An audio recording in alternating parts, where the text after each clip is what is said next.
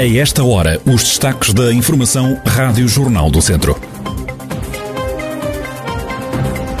Do fim de semana vem mais meia centena de novos casos de Covid-19 na região e também mais uma vítima mortal. Já foram vacinadas milhares de pessoas contra o novo coronavírus no distrito. Neste jornal fazemos também um rescaldo do fim de semana desportivo. A atualidade da região em desenvolvimento já a seguir.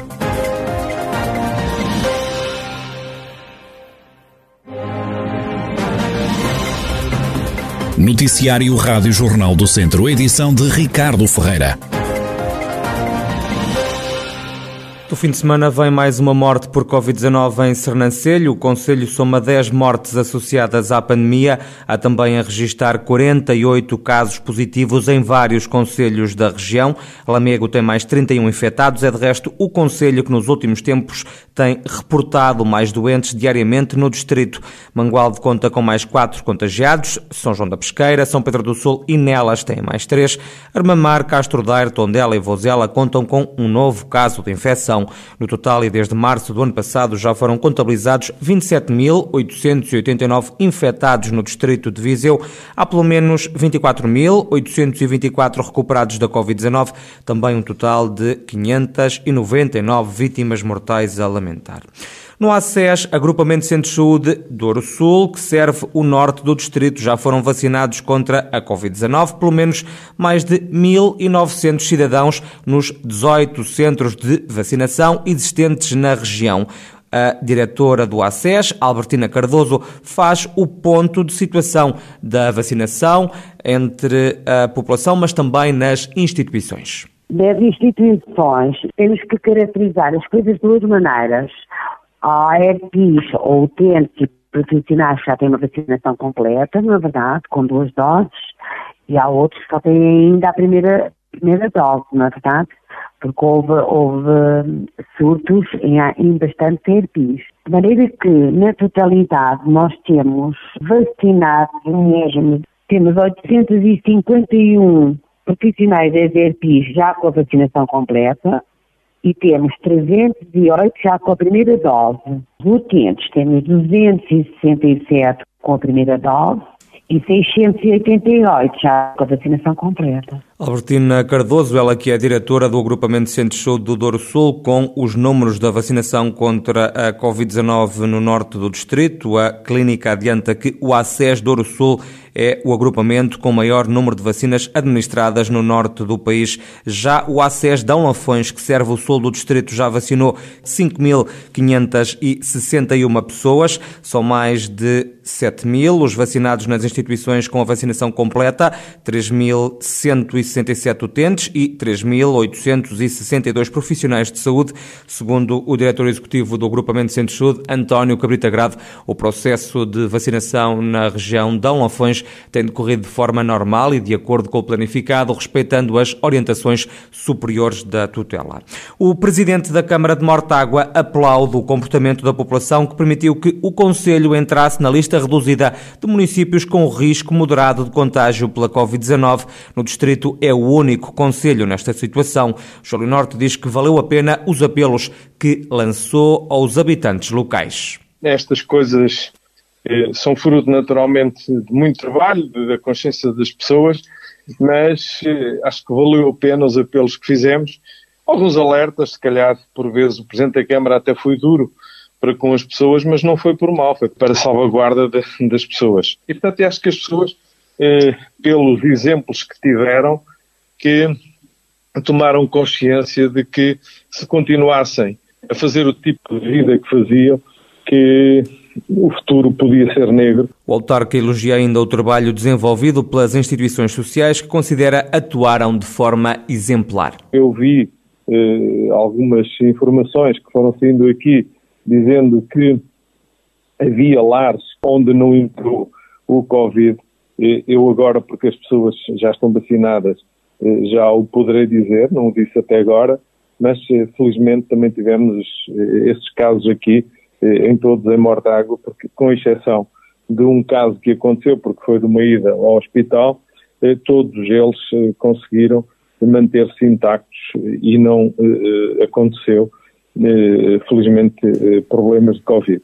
Júlio Norte, o presidente da Câmara de Mortágua. O Lar da Misericórdia de Tondela não foi tocado pela pandemia do novo coronavírus. O provedor da Santa Casa, Carlos Cunha, reconhece que tudo se deve ao respeito pelas regras de segurança, mas também ao empenho dos funcionários. A situação deve-se essencialmente ao cumprimento rigoroso daquilo que foi entendido como sendo as regras que se deviam pôr em prática. E foi isso que tentámos fazer ao longo deste ano, sempre com orientação da equipe médica e da enfermagem, como é evidente. Eles é que eram os senhores de, de, da sabedoria, se é que assim, da maneira de, de, de, contornar o problema. E depois foi indiscutivelmente, da parte do, dos trabalhadores, agarraram as situações como tal como, como, elas, como elas foram postas, cumpriram as regras e ainda hoje estão a fazer. Carlos Cunha adianta que houve suspeitas entre funcionárias, mas que cumpriram a quarentena sem qualquer caso a registar. Tivemos, sim, em termos dos funcionários, mas alertados até nisso. Houve sempre um, uma, uma, troca de informação correta e foram sempre, sempre situações que, que apareciam em termos de, de funcionários, atalhámos a tempo e cumprimos sempre quarentenas que, fosse, que, que, que deviam ser as, as, as, mais corretas e, portanto, isto é, é tudo um, a súmula do, do, desse, desse, trabalho e desse empenhamento que todos os trabalhadores tiveram até agora. Carlos Cunha, o provedor da Santa Casa da Misericórdia de Tondela. O presidente da Câmara de Viseu lamenta que o plano de recuperação e resiliência tenha apenas inscrita uma obra no Conselho, a construção da variante entre o Mundão e o antigo IP5, um projeto que está há alguns anos no papel e que ainda não é certo que vá avançar, salienta Almeida Henriques, palavras do autarca na última Assembleia Municipal. A única medida específica, concreta que lá está é a variante entre o Parque Empresarial de Mundão e uh, o IP5. Vamos ver se sem Bruxelas passa.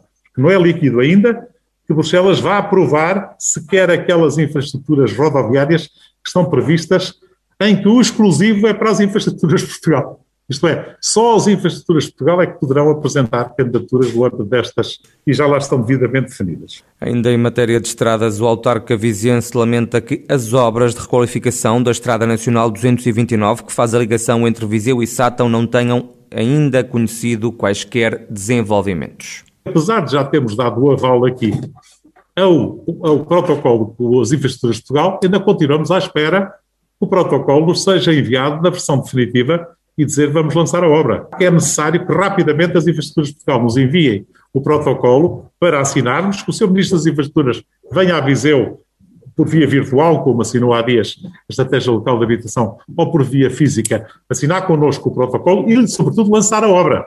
Lançar a obra da ligação Viseu-Sátão e, ao mesmo tempo, também dessa variante. Isso é que faz sentido. Declarações de Almeida Henriques, o presidente da Câmara de Viseu, na última Assembleia Municipal, onde a maioria PSD rejeitou uma proposta do PS para ser criada uma comissão em conjunto com as Assembleias de Vozela e São Pedro do Sul para candidatar ao Fundo Social Europeu as obras de requalificação da Estrada Nacional 16 que atravessa os três conselhos. Pelo desporto, na Primeira Liga, o Tondela recebeu e venceu ontem o Gil Vicente por uma bola a zero. Foi a quinta vitória consecutiva dos tondelenses em casa. O único golo da partida foi marcado logo aos 3 minutos por João Pedro, que converteu com sucesso uma grande penalidade. Deste lance resultou a expulsão de Ruben Fernandes, defesa do Gil Vicente, equipa que jogou praticamente os 90 minutos, reduzida a 10 jogadores. Pela segunda liga, o Académico de Viseu somou nova derrota, foi a terceira consecutiva. A equipa academista perdeu por 2-1 na deslocação à Casa do Leixões, com o golo da vitória a ser marcado no último lance do jogo. Pelo Campeonato de Portugal, o fim de semana não correu de feição às três equipas do Distrito de Viseu que militam no campeonato. Pela Série D, o Castro Daire perdeu por 3 bolas a 0 na recepção ao São João de Ver, em jogo da jornada 18. Já na Série E, o Mortágua conseguiu empatar a dois golos na deslocação ao reduto do Oleiros. Na mesma série, o Lusitano de Vilminhos também somou nova derrota, perdeu por 3-0 na deslocação à casa da São Joanense pelo futsal. O Viseu 2001 saiu derrotado por 5-3 na recepção ao Sporting em jogo referente à jornada 24 da primeira divisão de futsal. Apesar da boa réplica, a equipa orientada por Paulo Fernandes somou a quarta derrota consecutiva no escalão máximo do futsal português. Mais informações de desporto depois das nove e meia da manhã no Jornal de Desporto da Rádio Jornal do Centro. De saída, o Teatro Viriato de Viseu, que transmite esta semana no palco digital do teatro no YouTube a palestra performance Medo e Feminismos de Maria Gil e Miguel Bonneville, ambos criadores do Teatro do Silêncio. A primeira sessão da iniciativa começa já esta segunda-feira. O criador Miguel Bonneville explica qual vai ser a abordagem evocamos os nossos medos pessoais. Quando os medos se tornam públicos, percebemos que, que, os medos que temos não são só nossos, não é? São partilhados por todos.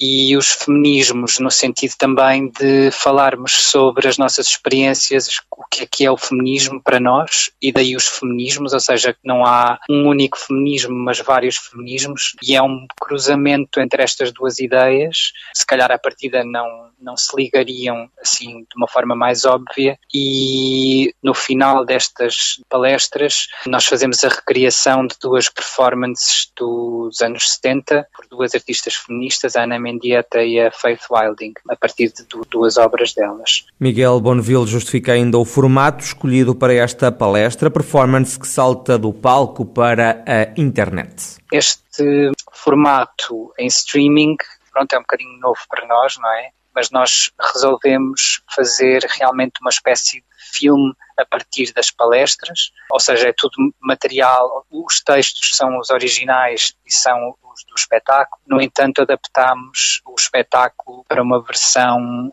filme, sendo que as recriações das performances são de arquivo, ou seja, são de, de, imagens que utilizamos no registro dos espetáculos. Miguel Bonneville, que em coautoria com Maria Gil, leva esta semana ao palco digital do Teatro Viriato de Viseu a palestra performance Medo e Feminismos.